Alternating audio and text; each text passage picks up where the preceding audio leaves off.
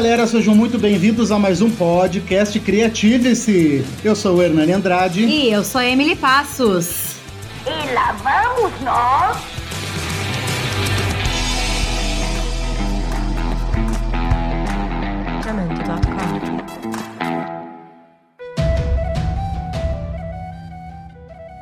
Então, pessoal, hoje nós vamos falar sobre um assunto que gera muita curiosidade, que é um assunto muito bacana, eu acredito que todos vocês vão gostar muito, que é essa questão dos oráculos, da espiritualidade, né? E para isso, então, nós convidamos uma amiga que tem uma caminhada, né, nesse assunto e que vai poder compartilhar um pouco conosco do conhecimento dela, das experiências. E como a gente sempre fala, né, nós vamos também traçar um pouquinho desse assunto com a nossa realidade de hoje, que ainda é quarentena, né, pessoal? Já passamos aí de 100 dias em quarentena, então também vamos conversar um pouquinho sobre isso.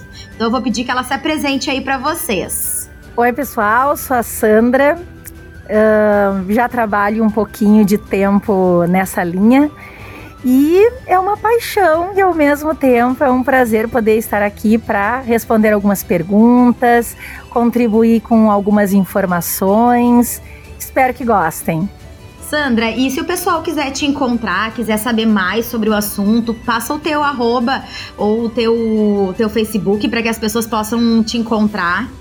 Olha, o que eu tenho é o @Ogan lá no Instagram, que ele tá lá para compartilhar informações sobre os oráculos, diferentes até, né? O nome é Ogan, que vem da origem druida, que é um oráculo celta, mas ele acaba tendo também outras informações ali, de oráculos ciganos, também de runas, diferentes oráculos para o pessoal também, né, ter essa informação. E outras coisinhas que eu coloco lá, né, mensagens que sejam assim de empoderamento para as pessoas, algumas questões sobre sagrado feminino, também tem informações sobre a roda do ano celta, que muito das wiccas também gostam muito de poder trabalhar, né, essas energias do ano. Então, @Ogan é o lugar onde vocês vão me encontrar. Muito bem. Então, pessoal, preparem seus cristais, seus búzios, o seu caldeirão, porque nós vamos decifrar o futuro.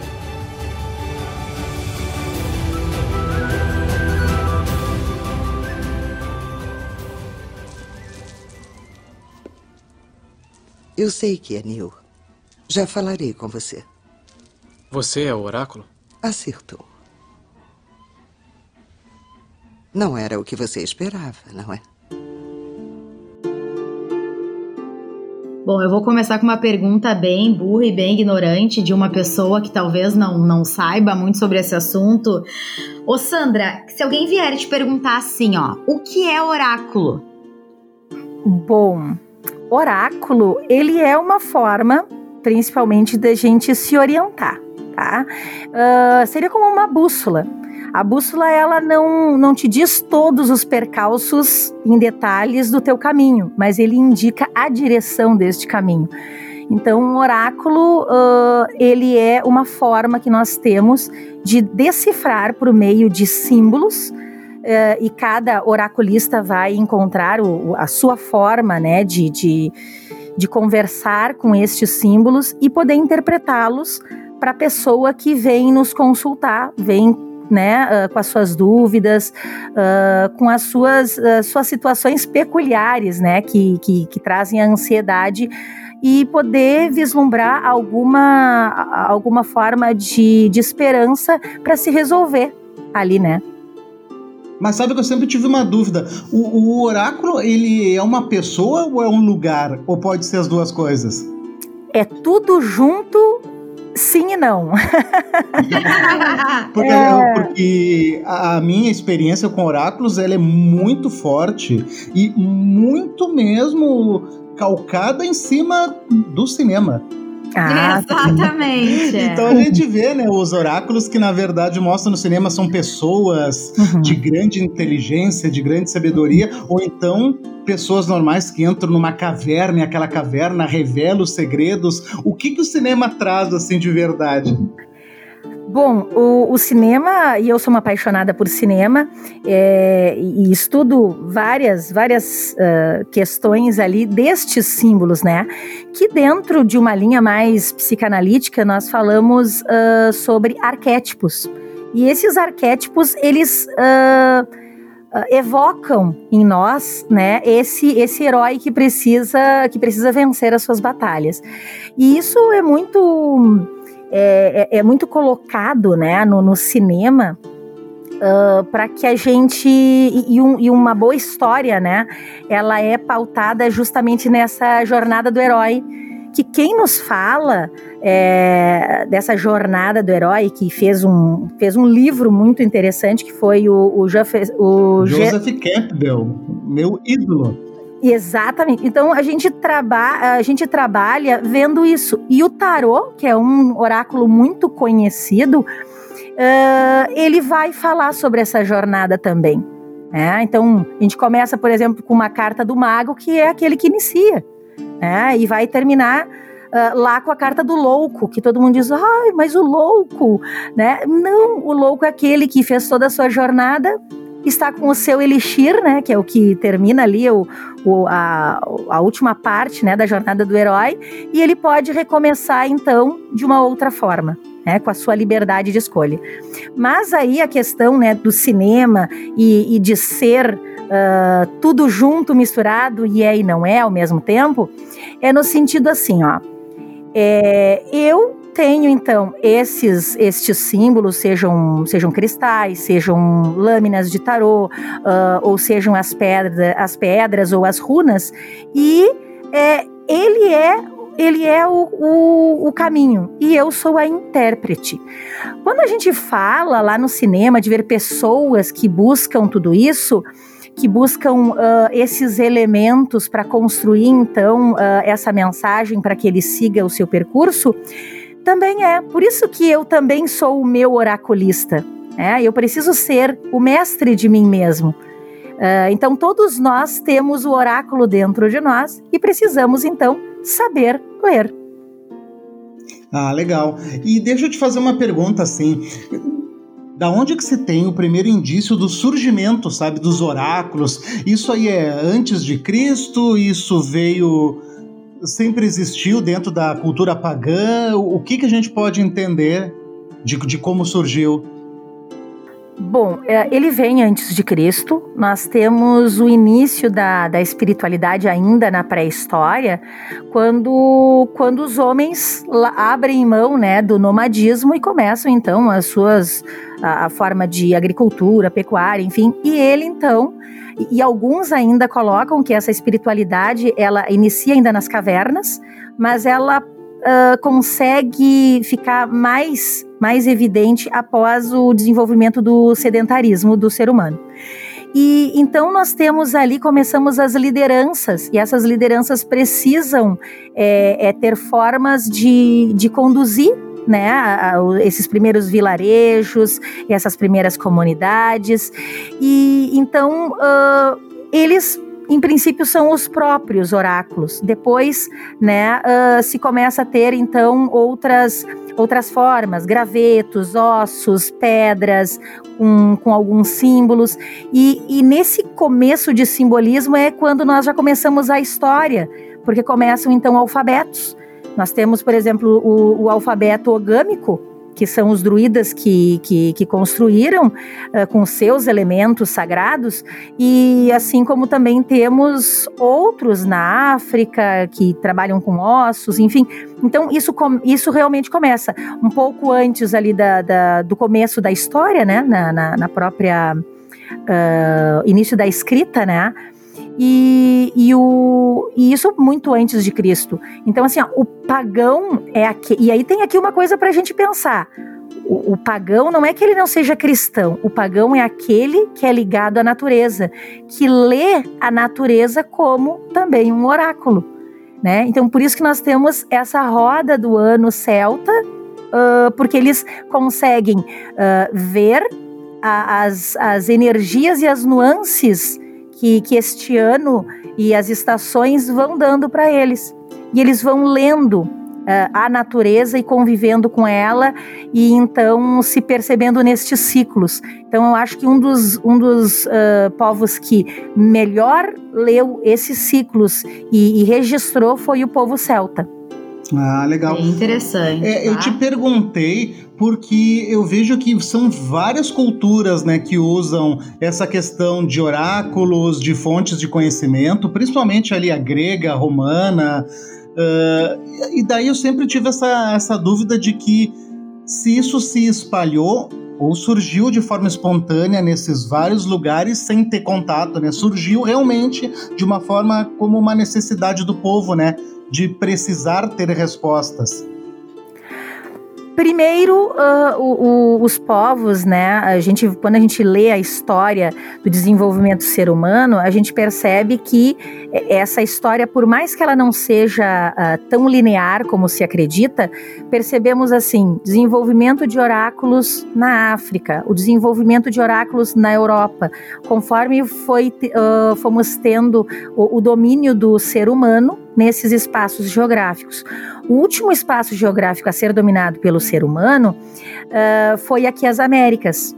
E, né, bem ao final, aqui o América do Sul. Só que nós vemos a peculiaridade desse desenvolvimento de espiritualidade. Só que cada um na sua cultura, com os elementos que eles tinham da natureza ao seu dispor. Então, sim, teve isso, mas nós temos estudos, inclusive, de Jung, que nos revela que as tradições ali, né, da Mesopotâmia, da Europa, enfim, eles também se comunicavam e iam construindo outros elementos, né, como a Trindade. A Trindade, ela é encontrada também com deuses, não só no Egito, mas também na Mesopotâmia, também em outras culturas. E a gente sabe que, por exemplo, o povo ali, né, judeu, ele andou por muitos espaços geográficos. Eles foram construindo, então, essa Santíssima Trindade que hoje é tão falada, né, dentro do cristianismo. Mas se nós formos fazer um estudo histórico, eles tiveram essas influências por conta de que eles também estudaram o que estava ao seu redor. Embora monoteístas, nós pensamos então numa tríade, né? E essa questão de tríade, ela é vista, inclusive, não só no povo celta, como as três dimensões, como o sagrado feminino junto com o masculino e aquele que é fruto desses dois. Então, isso está presente em muitas culturas. Elas, ao mesmo tempo, algumas criam e as outras, então, recriam com outros nomes que são, digamos, importantes para eles. É porque isso é uma questão muito curiosa, né? Se nós formos ver a história como um todo, desde do princípio, né, das civilizações, se tinha muito uma relação muito íntima, né, do povo com os deuses, com o mágico, né, com o divino. E isso foi se perdendo com o cristianismo, né, onde dentro da religião cristã tudo era muito inalcançável, era tudo muito dogmático. O que tu consegue tirar dessa ideia? Vamos fazer um exercício aqui de imaginação. O que tu acha que aconteceria se nós continuássemos, nós como sociedade, tendo como nossa, vamos colocar, cultura religiosa dessa forma, mais politeísta, mais realmente voltada para toda essa questão de oráculos, deuses e, enfim, a mágica, que nem eu costumo dizer, a mágica da vida. Eu, como tenho uma simpatia muito grande, né, pelo povo celta, eles tinham um contato muito grande com a questão da natureza e entendiam esses movimentos. Então, eu acredito que teríamos possivelmente mais respeito, sabe? Por quê? Porque quando nós temos uma relação politeísta, nós percebemos, e aí aqui, né, num momento já mais pós-moderno, em que muitas vezes as pessoas não acreditam na magia em si, mas o que ocorre? Eles são arquétipos, eles são formas, eles são... os deuses são evocações nossas. Pode ver. Isso é surgido de uma necessidade, né? Sim, de tornar digamos assim, de deusificar, né? De tornar sagrado determinadas práticas. Se nós pensarmos num deus Odin... que para alguns ele é o pai de todos, e esse é o nome que se chama mesmo, o pai de todos, ele também tem outros aspectos, tanto num aspecto construtivo como destrutivo. Todos os deuses têm isso, mas em verdade eles são aspectos que são muito próprios da nossa própria característica. Só que, por exemplo, tem pessoas que são mais pacíficas, diplomáticas, e outros que são muito mais que avançam, que precisam desbravar, abrir caminhos, e isso tudo está certo, porque precisamos dessas pessoas diplomáticas em determinados momentos, mas há outros na vida que nós precisamos ser aquele que avança, senão nós vamos estagnar. Então, é esse movimento, poder perceber esses elementos na nossa vida. E o politeísmo nos traz essas características que podem colaborar com o nosso desenvolvimento e evolução pessoal. Sandra, eu levantei essa pergunta porque eu realmente acredito nisso, que o politeísmo, se ele fosse a base da nossa sociedade, hoje nós teríamos uma diversidade de opiniões muito mais aceitável e não teria um combate de opiniões, porque... O monoteísmo ele foi muito imposto em cima da guerra, em cima da batalha, e eu acho que isso acaba gerando um reflexo muito grande na sociedade atual. Sim, concordo contigo. Tudo que é imposto, que não é construído pelo próprio ser humano, ele acaba, de alguma forma, nós negligenciamos em algum momento. Por exemplo, vou na igreja, rezo lá, né? Faço meu sinal da cruz, ou seja lá qual for o movimento que eu vou fazer, porque também temos outras linhas que também são cristãs, né? Que não fazem esse movimento em si. O sinal da cruz é muito próprio do catolicismo, mas os evangélicos não fazem esse sinal geralmente, eles não têm, eles têm uma caminhada sem imagens, então eles entendem que tem que ser diretamente com Deus, mas eles têm os seus rituais também, os seus simbolismos, então acaba tendo, porque o ser humano precisa desse ritual, ele precisa dessa situação mágica consigo para que esse mistério que temos, que é esse inconsciente que de alguma forma quer nos dar uma mensagem, porque ele precisa resolver coisas que nós no consciente não conseguimos enxergar, os oráculos, por exemplo, os deuses, os seus arquétipos colaboram muito. Mas também dentro do cristianismo, nós também temos isso. Só que se castra muito essa imaginação, essa criatividade. Nós colocamos uma rosa para Maria, isso é um símbolo muito bonito e eu reverencio muito isso. Mas, ao mesmo tempo, eu não posso fazer determinadas outras coisas que poderiam ser tão tranquilas. Dentro do meu olhar, dentro da minha perspectiva holística aqui, né? Mas se tem, sim, muitos rituais, muitas rezas, muitos movimentos. A própria Páscoa é um movimento que ele é de origem pagã e que foi então, transformado em cristão e monoteísta, né? A Páscoa é Jesus, também é, mas entenda-se que essa passagem que é tão falada e que tem todo um simbolismo lindo e que eu respeito profundamente dentro do cristianismo, ele também tem outras formas de se mostrar, então até mesmo assim, de deuses que fazem transformações nesse período.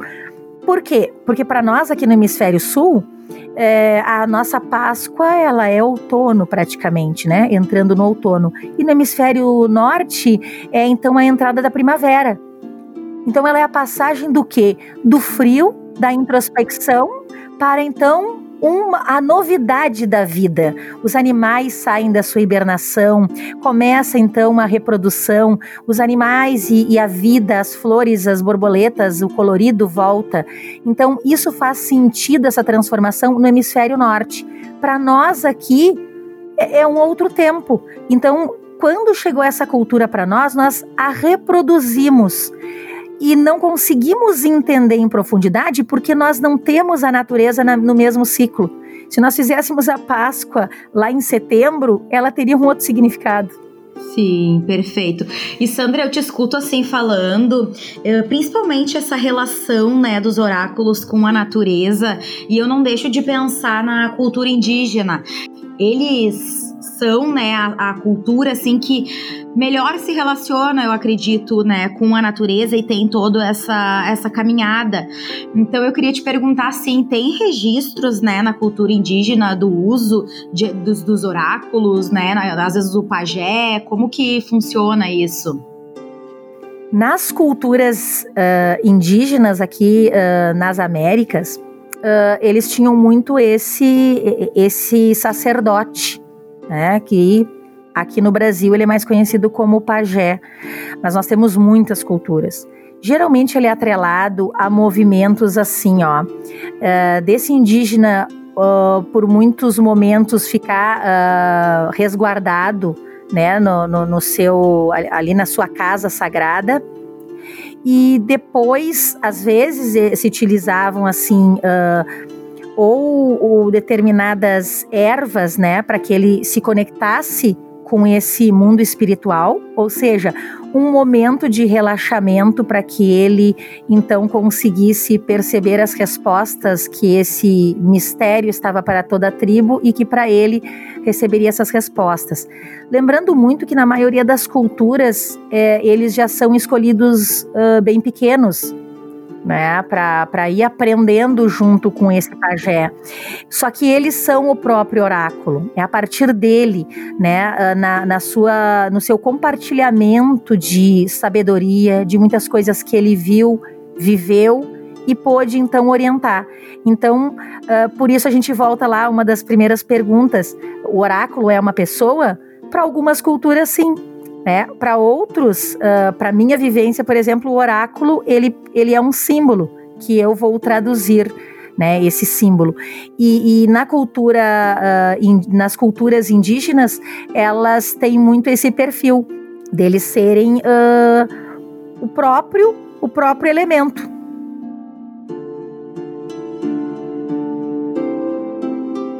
Então, deixa eu aproveitar para te fazer uma pergunta assim, pergunta sem vergonha.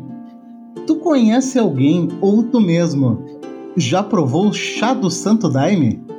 Pois então, esse chá, né, eu nunca provei, e eu vou dizer para ti que eu não sei se um dia ainda irei provar. Sei de relatos que as pessoas se sentem bem, outros que não se sentem tão bem, enfim. E tem muito mistério em cima, né? Tem toda uma alegoria em cima do chá que chega a dar uma vontade de provar. Diz que revela muita coisa.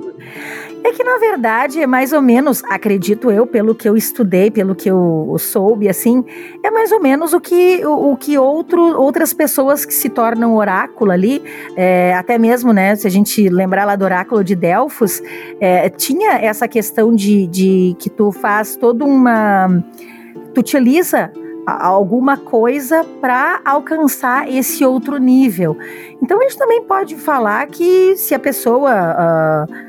vamos dizer assim, usar determinadas ervas num fumo, numa coisa assim, ela relaxa e consegue fazer relações que ela assim, vamos dizer, como nós estamos conversando aqui, né, conscientes, buscando todo um controle de informações, nós vamos liberando essas camadas de controle, né, de cuidado no que vamos falar, e relaxamos ao ponto de nos comunicar então com esse inconsciente, o que ele quer dizer. Tu falou agora no oráculo de Delfos, e daí eu como bom nerd, o meu conhecimento sobre o assunto É o conhecimento da vida, assim, de nerd, de mitologia, RPG. Exato, mitologia, RPG, filmes, séries, videogames e afins. E uma coisa que me chama muito a atenção, na verdade são duas coisas, acho que tu vai poder me ajudar. Uma é, eu vi que grandes oráculos famosos, grande parte deles, faziam as revelações muito semelhantes do tipo, a principal delas é: teu filho vai te matar. Mas essa aí é batata. O oráculo do Édipo falou isso pra ele. O oráculo do, se não me engano, foi do Aquiles, falou pra ele também: tu vai morrer. E essa é a primeira pergunta. É meio óbvio, né? Meio óbvio, você vai morrer. É óbvio. E a segunda pergunta é o seguinte: eles não podiam ser um pouquinho mais claros? Tem alguma regra que diz assim, ó, seja que nem o mestre dos magos, fala meio embaralhado pra não dar de bandeja. Isso, claro, dentro da mitologia. Boa, boa. É. Aí é que tá, né? Lá o Oráculo de Delfos, a gente tem, né, uma história bem interessante que vem do mito desse templo, que é o próprio deus Apolo que vence a serpente Piton, e as sacerdotistas são chamadas de pitonisas. E aí elas ficavam no subterrâneo, porque contava a história que quando o Apolo derrotou ela foi para as entranhas da terra e soltou então um ar muito tóxico. E na verdade elas ficavam lá nesse ar assim, né? De repente tinha alguma erva lá, alguma coisa que eu não duvido muito, e que elas ficavam nesses vapores. E aí quando elas eram chamadas, elas respondiam em forma de poemas. E esses poemas, inclusive, se encontram na Ilíada de Homero. Ele faz algumas citações desses poemas. Aí o que acontece? Quando fala assim, nessa forma assim, toda misteriosa, tu jura que, então, o sacerdote ou aquela pessoa que, então, tá passando para ti, tá revelando a mensagem, ela é tão sábia que ela fala naquele código. E eu, que sou tão ignorante, tenho que decifrar esse código. Faz sentido, não tinha pensado nisso, né? Não é eles que falam de uma forma que tu não entende. É a gente que é burro e não entende. Pois é. E aí tu te acha assim, eu ainda não entendi a mensagem, mas eu vou me esforçar. Aí quando as coisas começam a casar aqui e lá, diz, pois é, no verso tal, ela falou isso. Só que o que acontece, pela experiência que eu tenho quando eu jogo, né, pras pessoas, elas levam o que elas querem digamos ali, daquele momento. Tu disse várias coisas, né? Eu tenho pessoas assim que me pedem e no final das contas assim, mas é só notícia ruim, né? Eu disse, mas foram duas. Só foram duas situações que tu, né, seguindo as orientações, tu consegue superá-las, né? Elas vêm como desafio pra ti. E tu, então, precisa ver isso, aquilo. Mas olha só, teus filhos estão bem, a tua saúde está bem, o não sei o que tá aqui mostrando que tá bem, o teu emprego tá bem, tu só precisa cuidar, então, isso e aquilo. E aí, a pessoa se apega naquilo ali, né? Então, assim, eu não falei em versos, certo? E a pessoa ainda se apega ao que ela quer, né? A mensagem que ela deu, ou o que ela quer ouvir, ou aquilo que ela não consegue abrir mão. Por isso que eu sempre falo, tô falando desde o início sobre as questões, né, do que esse inconsciente está gritando para ti. Você é um bruxo, Harry. Eu sou o quê? Um bruxo. E vai ser um bruxo de primeira assim que tiver treinado um pouco. Não, o senhor se enganou.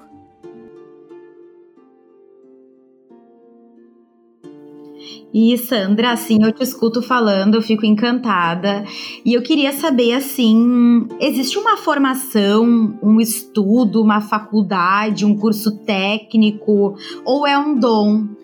Bom, eu fiz curso de cartomancia cigana e fui estudando já vários outros oráculos, e tem formação em algumas casas assim de linha holística, Assim como se tem cursos de reiki, também se tem cursos também de cartomancia, pessoas que também dão cursos de tarô, e aí, né, cada um vai trazer muito da sua bagagem, da sua caminhada, né? Então, por exemplo, um livro, se tu comprar um livro, por exemplo, de formação, de iniciação à bruxaria, tu vai ter lá uma série de coisas que tu pode até fazer sozinho, mas tem outras que tu precisa realmente de uma tradução, de um professor para te ajudar, não é assim tão fácil de fazer sozinho, mas também não é tão impossível. Não é sair pegando qualquer livro e querer estar lendo o futuro dos outros. Porque, né? Na verdade, tu precisa ter uma relação ter uma relação de autoconhecimento. Então, não é só tu abrir as cartas porque coloca nessa ordem e aí a carta tal significa tal coisa e tal, e aí tu fica lendo carta por carta assim e deu. Não, ela tem uma relação e tem cruzamentos que elas vão te trazer uma outra mensagem. E às vezes, por exemplo, eu tô tirando carta pra ti, tá, Hernani? Aí eu faço um cruzamento e tal, e a Emily tá do lado, tá olhando. Aí eu jogo pra ela assim, tá, mas tu não jogou igual pra mim, porque não é igual. Eu posso usar a mesma técnica, mas vão ter cruzamentos que vão chamar mais atenção de mensagens e outras não, né? Então, e perguntas que são específicas para cada um. Então, tem uma caminhada. Eu sempre indico, você quer iniciar? Comece fazendo um curso. Segundo, continue estudando. Terceiro, faça aberturas com perguntas que tu pode fazer até mesmo para ti, né? Olha a carta, verifica os desenhos que ela tem, os simbolismos, faça anotações, faça perguntas. Isso é muito do caminho da bruxa, né? As bruxas, elas têm os livros que são chamados os grimórios ou livro das sombras. Elas vão ali anotando as suas práticas mágicas e o que deu de certo e o que não deu tão certo e outras coisas elas podem agregar para melhorar. E eu dou o mesmo conselho, vá fazendo as suas anotações. Eu, nas minhas apostilas, eu já não tenho mais nem espaço quase para fazer anotações. Por quê? Porque eu sempre vou aprendendo. Porque não paro de estudar. E eu tô vendo, assim, Sandra, que é um investimento, assim, não só financeiro, mas um investimento de tempo, de recurso. Então, isso pode ser considerado uma profissão? Para muitos, sim. Tem pessoas que vivem só disso. E então, elas têm... Sempre esses oráculos, nós vemos, por exemplo, nas runas... E nas cartas ciganas, principalmente, são dois povos que sempre falam em cobrar. Por quê? Porque se é revelado algo, né, os deuses revelam, então tem que ter uma troca de energia. O povo cigano fala em troca de energia e os povos nórdicos, principalmente esses ligados, assim, porque, por exemplo, foi o pai de todos que recebeu as runas. Então esse Futark, ele nada é de graça, então é necessário ter essa troca em dinheiro. O que acontece? Tem pessoas que cobram bastante e tem pessoas que cobram um valor às vezes simbólico, e tem muitas pessoas que eu conheço que fazem até mesmo valores, trocas de caridade. Olha, tu vai lá e faz assim, né? Tem muitas formas disso ser pago, né? Não necessariamente em dinheiro, mas tem pessoas que levam isso como uma profissão. E eu aqui conheço várias pessoas que trabalham com isso como profissão, outras que fazem esse trabalho como uma continuidade ou um paralelo ou até mesmo uma missão de trabalho para colaborar com o desenvolvimento de outras pessoas. Nós estamos até agora conversando a respeito dessa cultura, né, antiga que atravessou o tempo, mas hoje em dia nós temos ainda alguma coisa viva de outras culturas no nosso país, principalmente, que é a religião africana, tem muito pessoal do budismo. Essa cultura pode ser considerada também culturas que são portadoras de oráculos? Como que tu enxerga, assim, essa questão? Principalmente da questão da religião africana, que é muito, né? O candomblé. O candomblé, enfim, é que tem várias denominações, sim, né? Tem várias linhas. Mas, como um todo, a religião africana aqui no Brasil, ela é tão difundida. É, nós temos aqui o que chamamos, né, de cultura de matriz africana. A Umbanda, por exemplo, ela é considerada uma religião brasileira que mescla essa origem oriunda dos africanos, mesclada também com um pouco da cultura de algumas culturas indígenas e o espiritismo. Então, a Umbanda, ela tem o seu oráculo também, o candomblé, a nação, enfim. É muito utilizado, esses de matriz africana, o jogo de búzio. Né? Então, muitas vezes as pessoas compram, né, um conjuntinho de búzio e vai lá e aí diz assim, se ficar aberto, o búzio aberto, que é aquela parte de trás, é sim. Se for virado, é não. E não é assim, né? Não é assim. Não, é porque eu já vi uma pessoa dizendo e me mostrou, olha, se caírem tantos para cima é sim, se caírem tantos para baixo é não. E eu, gente, é simples assim? É. E eu disse, não.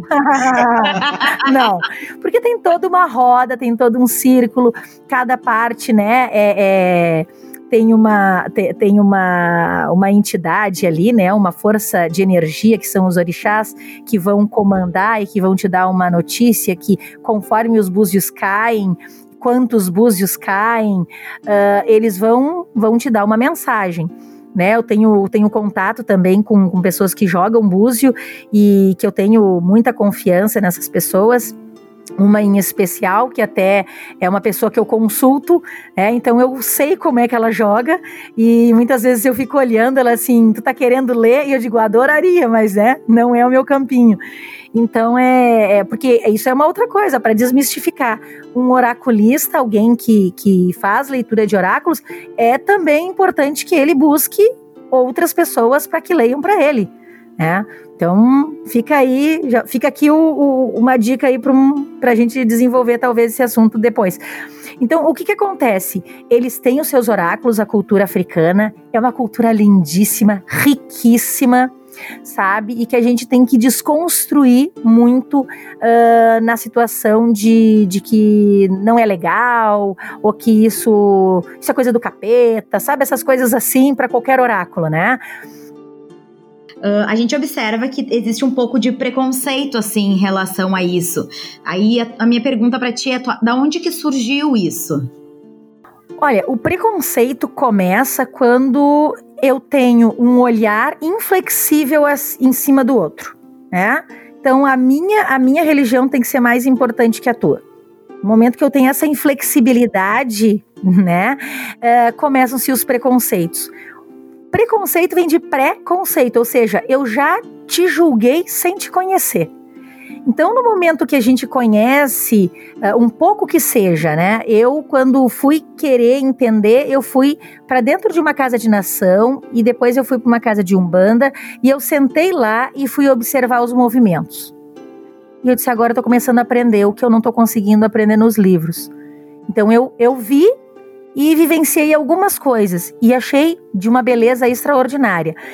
Possivelmente não seja muito a minha linha, né? Eu consulto até, tenho uma reverência gigante pela cultura de matriz africana, mas eu não me arrisco a ser uma oraculista dentro dessa linha, porque tem toda uma formação de muita profundidade, não é qualquer um que joga um búzio, né? Precisa ter todo... Aí eu ia te perguntar, Sandra, ainda bem que tocou nesse ponto, porque a minha próxima pergunta era justamente isso, se alguém que tem um treinamento para um tipo de oráculo, para um tipo de despertar, enfim, de espiritual, um despertar de vidência, se ela poderia pegar qualquer ferramenta, mas pelo visto não, né?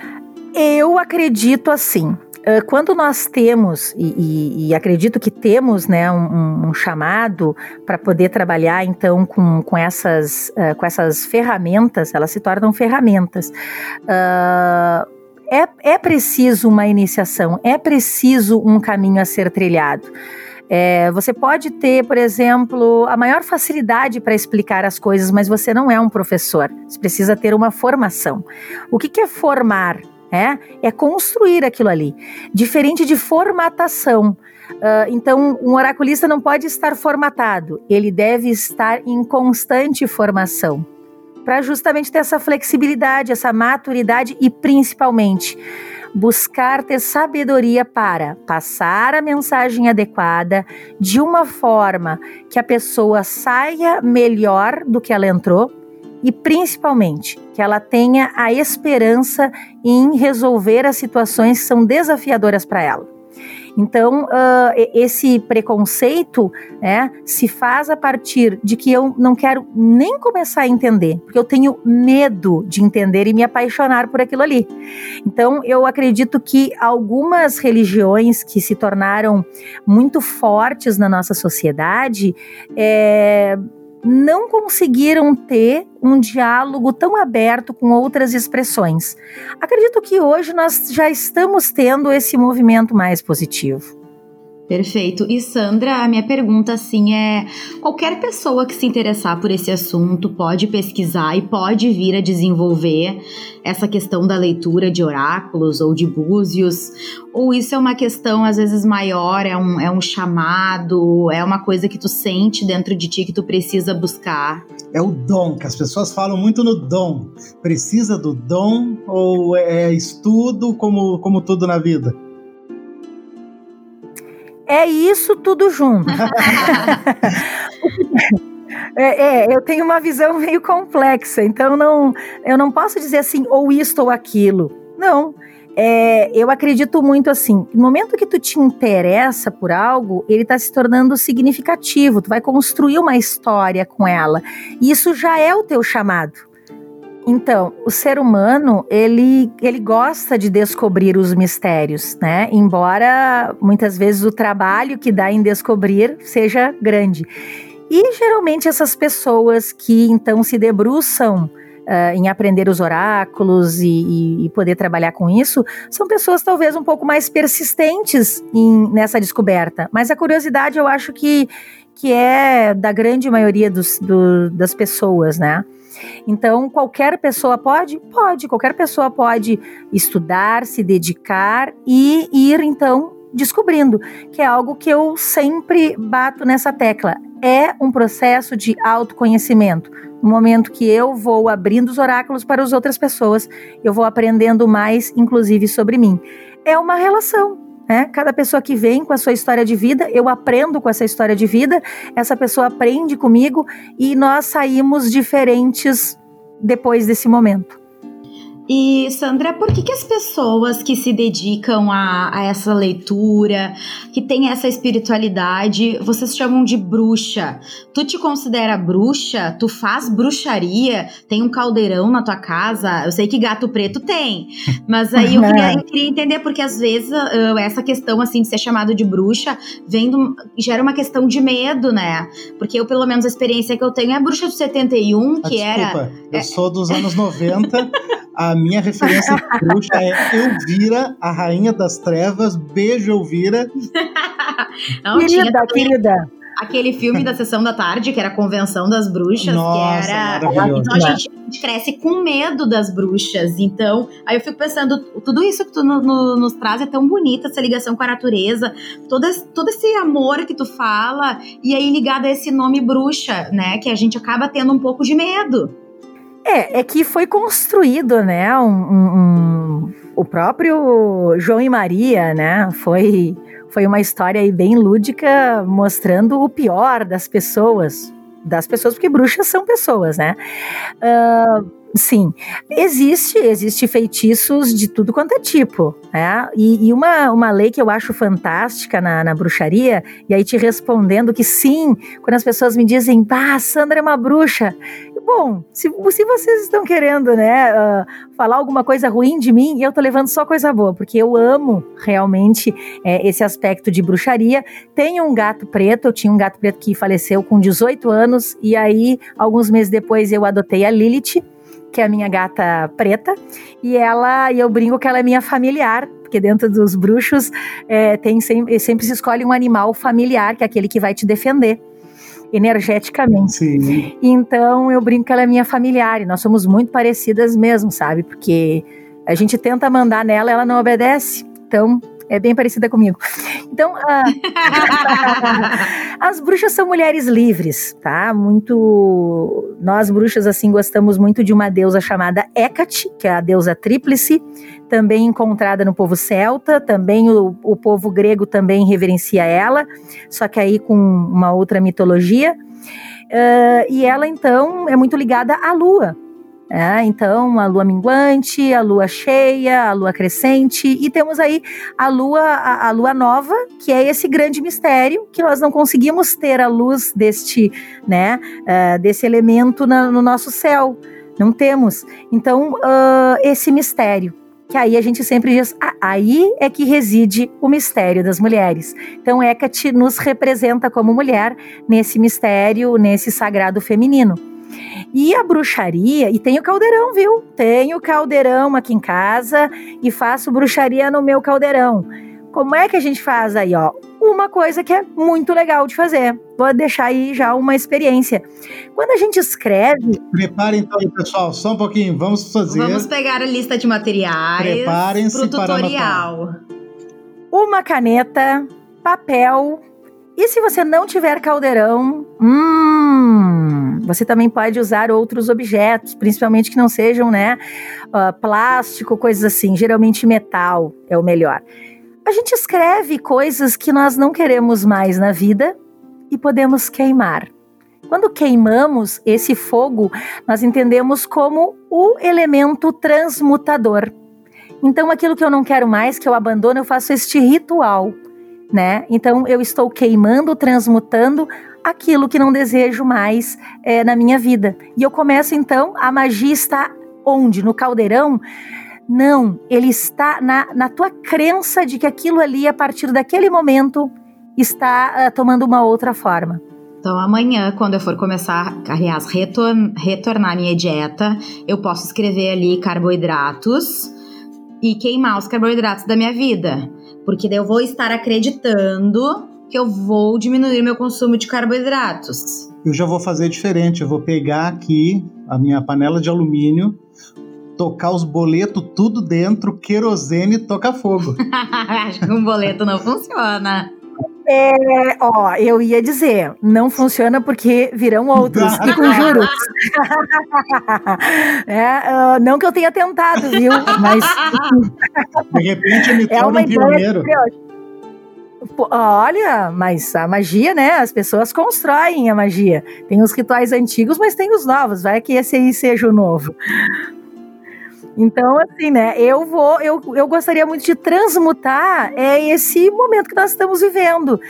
Vivendo com o preconceito, transmutar a falta de fé, transmutar isso para algo poderoso, de revigorar esse planeta num momento melhor de vida, sabe?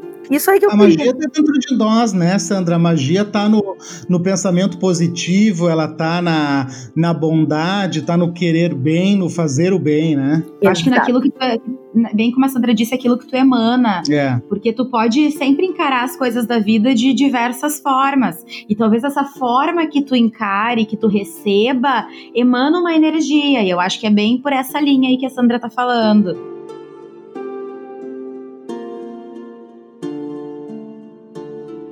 A minha pergunta é, tem algum lugar que tu tenha muita vontade de visitar? Ou se esse lugar tu já visitou, como foi? No meu caso, eu tenho muita vontade de visitar Stonehenge, que eu acho que deve ser um lugar, assim, fora do comum, que deve trazer, assim, uma energia que eu acho que só estando lá, pelo menos essa é a minha imaginação a respeito disso. Qual é este lugar para ti? Olha, gostaria também de conhecer vários lugares assim como esse.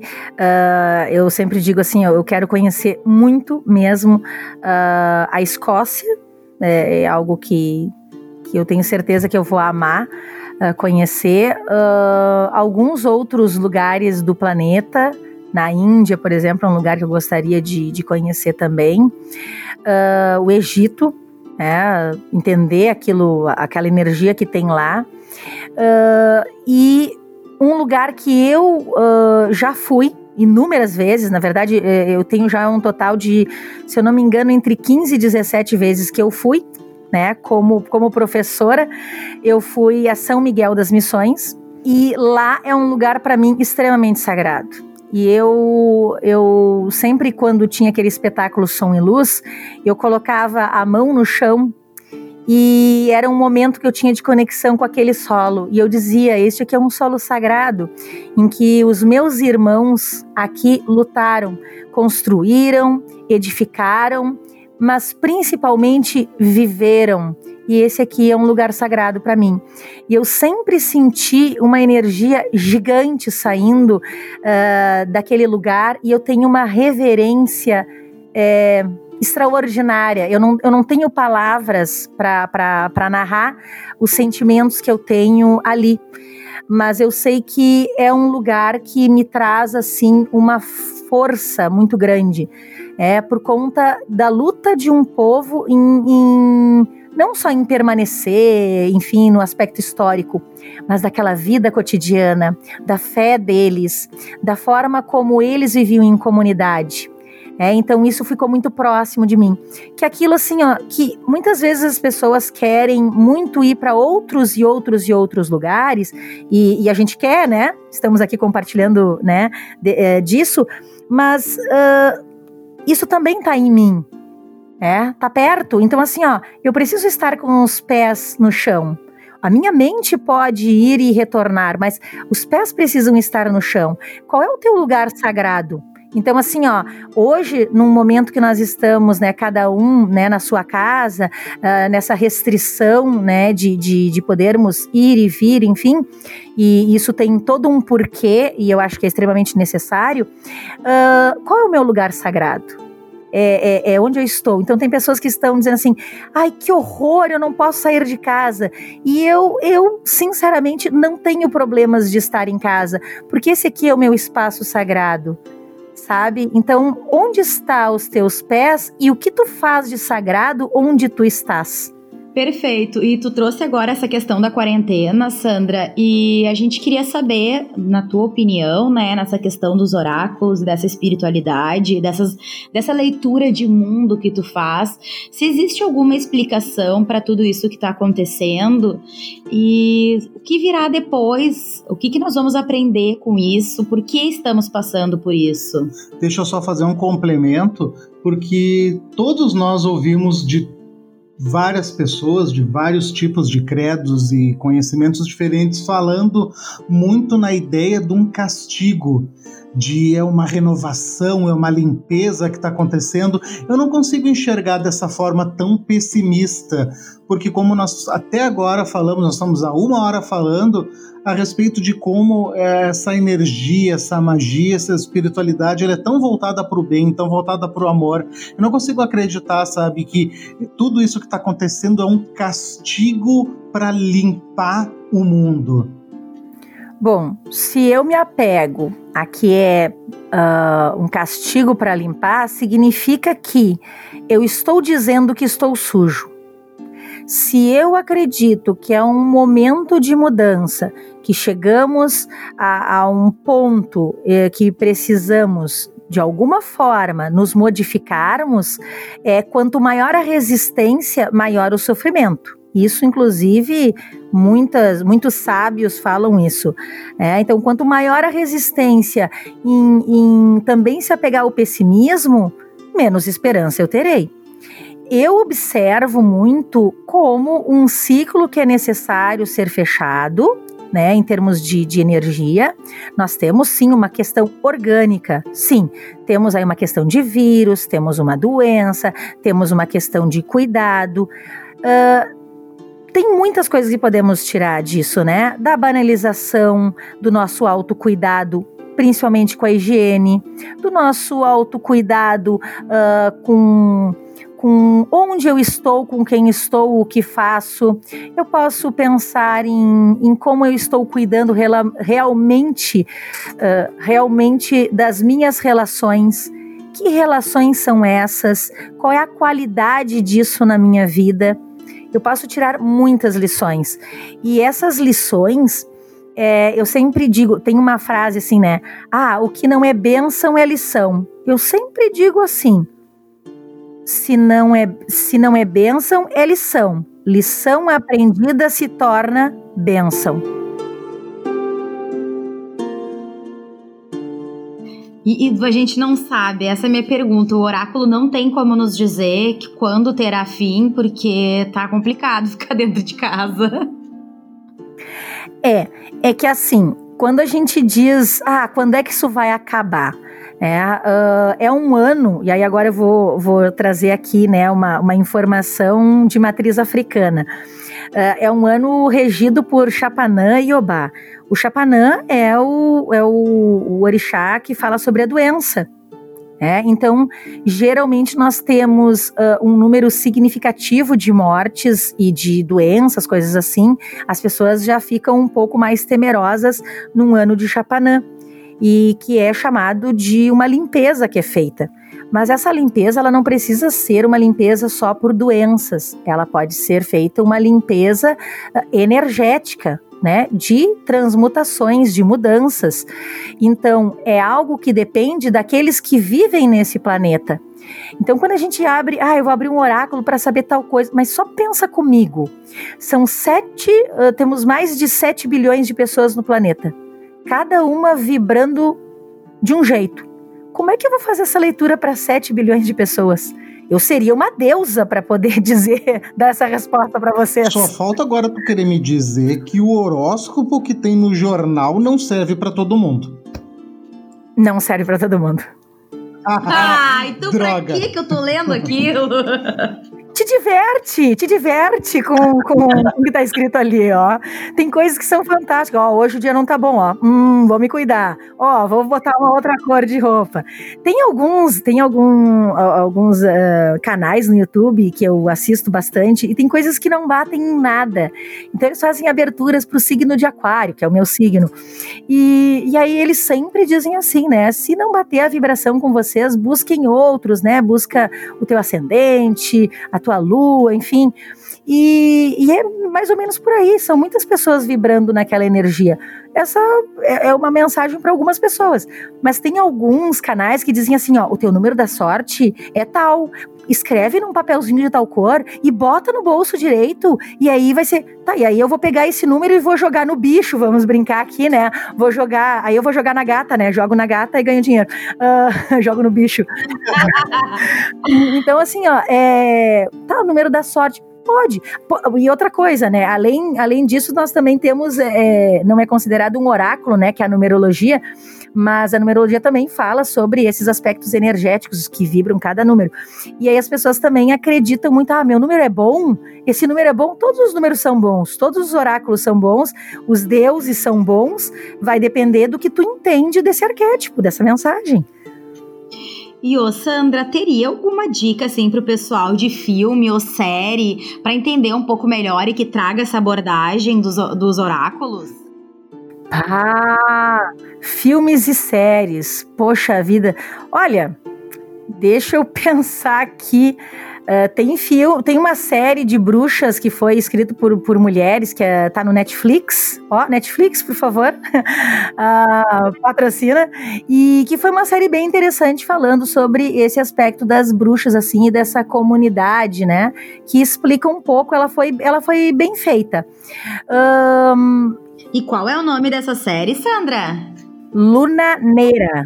Ela é, inclusive, foi produzida por mulheres e ela fala sobre essa relação com o sagrado feminino e ela traz, inclusive, a relação da sociedade com essas bruxas, com o medo, com o preconceito. Uma outra que fala sobre bruxas, né, que é The Witcher, é baseado no jogo, né? Bem interessante, mas que ela tem muita ficção ali, né, de magia que não é bem assim. Eu recomendo The Witcher porque por causa do jogo, por conta de... É divertido. Sabrina é bem engraçado, mas não é bem assim, né? Né? Então, assim, tem, por exemplo, um outro também, uma série que eu assisti que é A Ordem, que fala sobre bruxaria, já tá na sua segunda temporada, abriu faz pouco tempo a segunda temporada. Ele é bem engraçadinho, sabe? Mas não é bem assim também. Eu acho que é mais ou menos por aí, assim, seriam essas séries, assim, de bruxas e tal, que a gente pode rir também, né? E tem O Pior das Bruxas, por exemplo, que também não é algo assim tão... É muito, muito fantástico. Porque, o que acontece? A gente entra nesse mundo fantástico. Ah, e claro, né? O clássico João e Maria. É, que nós temos agora um outro filme que é Maria e João. Eu assisti no cinema. E ele tem uma fotografia fantástica, em termos assim de fotografia tá bem legal, trouxe vários aspectos interessantes ali da bruxaria. Tem uma pegada em algumas partes que ela é assim muito fora daquilo que a gente estuda de bruxaria, tá? Mas assim, na maior parte das coisas é interessante, sabe? De poder buscar, por exemplo, ali ela tem uma vassoura e ela tem um bastão que também pode controlar, sabe? E essa história do bastão, da varinha mágica, na verdade ele é um condutor para aquilo que tu acredita que tu pode fazer com o dedo, né? Então tu tem coisas que tem autores que vão te dizer assim, a sua varinha mágica, o seu bastão, ou o seu atame, que é um punhal, ou o seu dedo. Eu já acredito muito mais no meu dedo, entendeu? Porque eu vou traçar o meu círculo, né? Tem até uma fala muito interessante aqui que a gente faz, né? De proteção, que a gente acredita assim na proteção, que a gente diz, né? 3 vezes o círculo eu tracei de mim e... Então pode colocar outros elementos que estejam ao teu redor. E todo o mal eu afastei. Virgem, mãe e senhora... que é o chamado dessa nossa deusa Hecate, que tem essas, que ela é tríplice porque justamente tem o lado que alguns chamam de virgem. Dentro do povo celta ele tem o entendimento de donzela, que é aquela mulher livre que vai escolher o seu parceiro. Isso é por isso que eu acho muito legal os celtas. A mãe, que é a mulher que está ali fecunda, e a senhora, que é a própria bruxa, porque ela já chegou num grau de sabedoria tal que ela pode fazer tudo.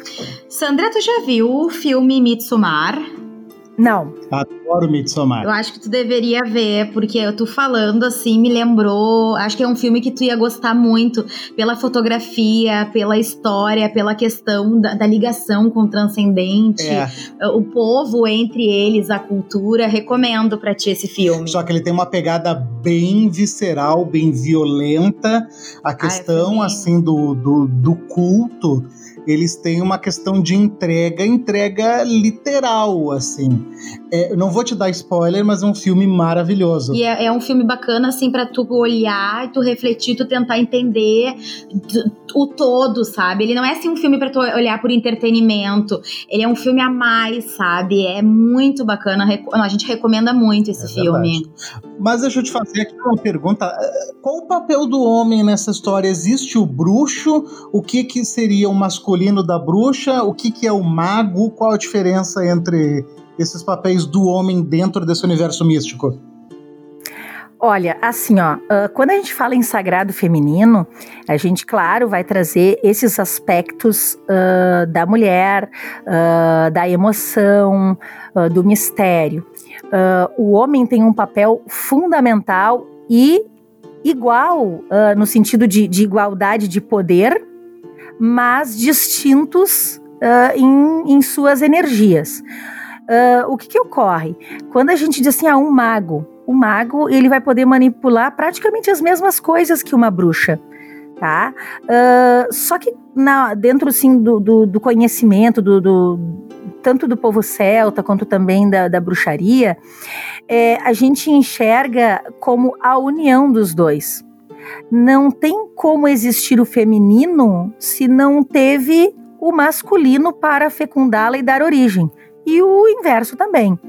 Então, nós precisamos desses dois para um equilíbrio energético. Não estou dizendo aqui que as pessoas precisam se casar para entrar em equilíbrio. É equilíbrio da energia masculina e feminina. Porque nós temos aqui por exemplo, lá quem estuda Cabala, eu iniciei aqui os estudos de Cabala, então, por favor, não acreditem que eu saiba tanta coisa assim.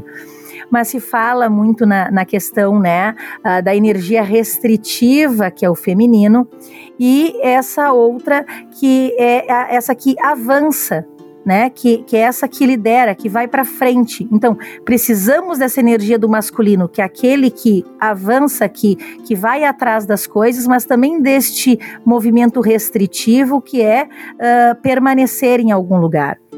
Ah, porque a fonte que eu tinha era diferente. A fonte que eu tinha me dizia que a testosterona atrapalha na condução da magia. Eu aprendi isso assistindo American Horror Story. Uma fonte segura. Mas ela disse que por isso que só existe uma bruxa mãe, que é a bruxa feminina. O homem jamais teria um lugar de liderança dentro do clã dos bruxos, porque a testosterona atrapalha. Muito pelo contrário, eu vou te dar aqui uma literatura bem interessante, que é melhor o Horror Story. Melhor, eu acho que bem melhor, porque assim, ó, tu vai ter mais de 500 páginas de informação, que é o livro completo de bruxaria, tá? De Raymond. É uma edição que eu tenho aqui especial de um curso clássico de Wicca. Tá? Então ele fala assim sobre o bruxo, sobre a bruxa, sobre como tu vai até montar a tua mesa, enfim, né? E fala muito dessa questão do homem e da mulher dentro da bruxaria, do líder bruxo, da líder bruxa, do coven, que é a comunidade bruxa. Então o homem é tão importante quanto a mulher. Então é assim, assim como nós mulheres podemos gerar e o homem não consegue gerar, mas nós não podemos nos autofecundar, dependemos dele também. Então essa interdependência é que vai gerar um outro aspecto da magia, né, que é a fusão desse masculino e feminino. Tanto é que tem algumas vertentes, por exemplo, que até tem filmes que mostram isso, né, que de algumas vertentes que existe até relação, né, entre os bruxos ali para poder fazer uma magia acontecer e tal. Nunca participei disso, eu sou uma bruxa solitária, pessoal. Não, esse aí não é, mas existe, né? Existe, e é bem isso, o encontro do sagrado masculino com o sagrado feminino. Por que se evidencia? Mas não tem aquela história do trago a pessoa amada em 7 dias? Olha aí! Olha, só não trago pra mim. Olha, eu não acredito nisso.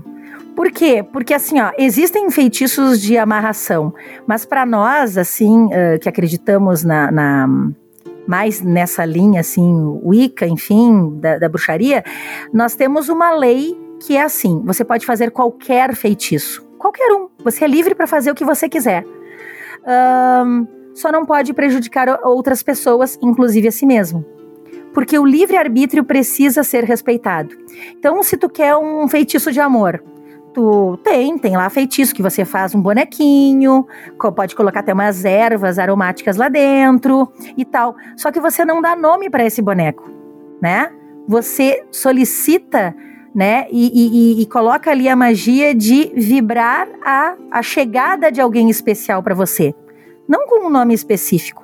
Como é que você vai, né? Então ele não tá ali por livre e espontânea vontade. Eu duvidaria de um homem que ficasse comigo por uma magia de amarração. E outra coisa, assim como nós acreditamos na deusa tríplice, todo feitiço que for feito 3 vezes vai voltar para ti. É isso que a gente acredita. Nossa! É uma responsabilidade. Então, por isso, se eu quero evoluir, eu quero que todos os meus irmãos humanos aqui e outros seres que também evoluam, né? E evoluir é ir, né? É subir etapas e não, né? Porque isso é um aspecto muito egoísta e o egoísmo só gera mais egoísmo. Então, vamos abrir mão disso, né? É verdade. E uma última pergunta, infelizmente está acabando. Nosso tempo. Cena. Mas uma última pergunta, assim. O que que tu acha que foi a contribuição da nossa querida e amada J.K. Rowling pro universo místico com o Harry Potter? Olha... Porque se tornou um fenômeno, né? Foi bacana ou foi muito errado? Tu tá falando pra uma fã de Harry Potter, né? A gente mas dá pra fazer até um podcast só de, por exemplo, Senhor dos Anéis, só de Harry Potter, né? Assim, ó, vamos deixar aqui então registrado no ar o Amazon Prime, quando tudo isso voltar ao normal e vocês retomarem, espero que vocês estejam ouvindo aqui, ô Jeff Bezos, sei que tu tá ouvindo. Quando acabar toda a pandemia e vocês retomarem as gravações da série do Harry Potter... Do Senhor dos Anéis? Da série do Senhor dos Anéis, vamos gravar um podcast aqui junto com a Sandra, analisando episódio por episódio. Feito! Vamos fazer isso aí, sim. O que acontece? Eu acho que foi, assim, algo que abriu a mente das pessoas para a questão da magia. E claro que tem um mundo todo fantástico ali, né? São dois mundos mostrando que a magia está e que as pessoas têm um poder sobre isso, e mostra os aspectos, né, do que nós fazemos com a magia de uma maneira e de outra, e a questão da busca do poder, que isso aí então é algo do poder e do controle sobre tudo isso. Eu acho que é uma mensagem fantástica, não só lúdica, mas para todas as idades, e ela também apresenta assim uma mensagem não só do mundo dos bruxos e dessas pessoas que ainda não conhecem. Eles têm um nome específico lá que eu nem acho tão legal, né?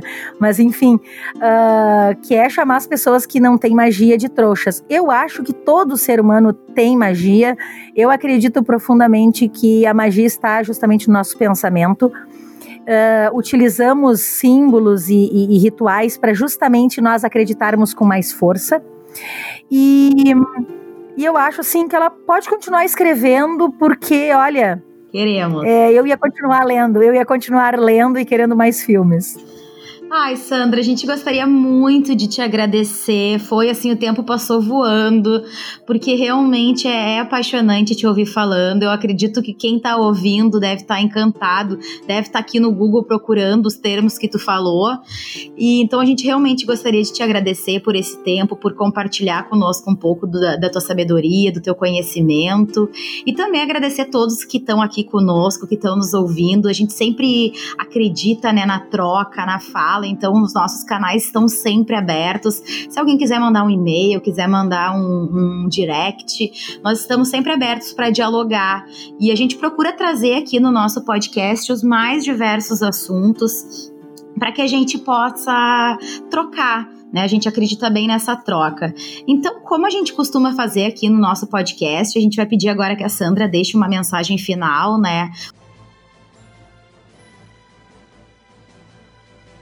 Uma mensagem para a eternidade, porque hoje nós estamos gravando esse podcast no dia 20 de junho, mas pode ser que você aí que está ouvindo daqui a 1 ano, daqui a 2 anos. Agora só um pouquinho, pessoal, que vai tocar a trilha sonora de Volta para o Futuro, porque hoje é dia 28 de junho. 28, ai gente, essa eu tô bem doida, Hoje, 28 de junho, nós estamos gravando, mas você pode estar ouvindo num futuro.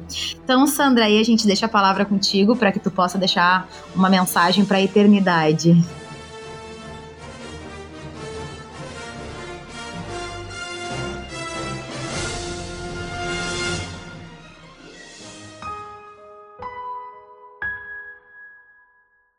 Bom... a minha mensagem é: acredite na magia que você tem dentro de si. Tudo que precisar ser mudado na sua vida, quem escreve isso não vai ser uma lâmina de tarô, não vai ser uma runa. Quem é a pessoa que pode mudar tudo na sua vida é você mesmo. Acredite na sua força interior, acredite nas suas formas de pensar, de refletir. Se precisar de um oráculo, existem muitas pessoas que podem ajudar nesse caminho, nessa jornada do herói. Mas o herói é unicamente você. Você é o autor da sua história. Não acreditamos em destino, acreditamos em momentos. Se você está passando por um momento difícil, busque aliados, mas você é que vai vencer esse desafio. Sandra, então, nós aqui em nome do podcast Criative-se, gostaríamos de deixar também para as pessoas a mensagem de que você é muito especial. Toda essa energia que a Sandra diz que tem dentro de cada um, ela é fruto do teu amor, do amor que tu sente pelas outras pessoas, do amor que tu sente por ti mesmo. Então, por pior que seja a situação que tu esteja enfrentando, você vai conseguir. Com certeza. E nós gostaríamos de saber de ti agora. O que que tu pode revelar para nós, para o nosso modesto projeto que está no início? Estamos caminhando, estamos iniciando. O que será que vem por aí? A pergunta é, qual é o oráculo? Vocês querem um Ogan? Vocês querem um tarô? O que que vocês querem? Escolham. Ai, que responsabilidade, hein? Pode ser um tarô. Pode ser um tarô. Então... Tu que diga. Ah, então eu vou fazer o seguinte, eu vou abrir então um tarô que eu não citei, que eu tenho vários, e eu tenho vários tarôs aqui, mas eu não citei um, que é o meu tarô de bruxa. Nós estamos mentalizando o nosso projeto.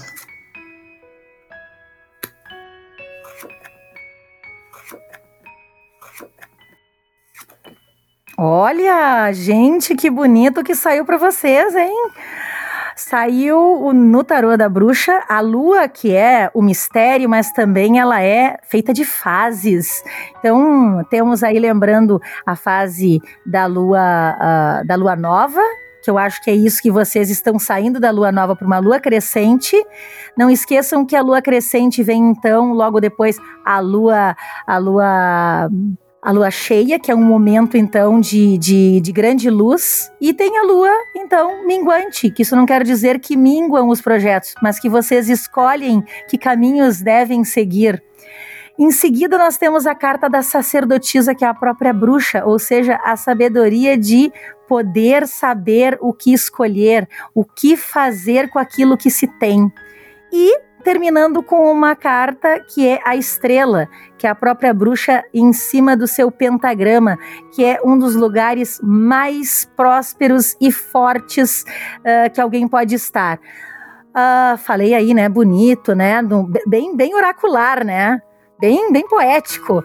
É verdade. Agora estamos sorrindo. Agora aqui. Traduzindo, né? Traduzindo aí. Obrigada. Agora traduzindo assim em menores. Pessoal, projeto maravilhoso, vocês vão ter um bom crescimento, saibam escolher, busquem muito a intuição de vocês, porque isso é a sacerdotisa, né? O coração diz muita coisa, então vocês precisam ter essa relação bonita entre o que é a razão e o que vocês realmente gostam, porque vocês gostam de fazer o que estão fazendo muito bem feito.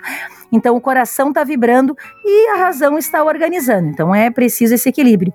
E a estrela é a mensagem de luz, de prosperidade, de coisas só boas. Então, pessoal, estão num caminho maravilhoso, só prosperidade para vocês. Ah, que coisa boa! Adoramos!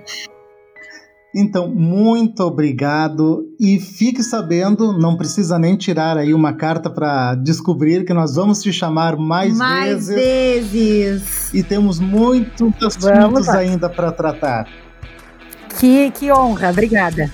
Então, pessoal, um abraço aí para todos que ficaram nos ouvindo até agora e até o próximo!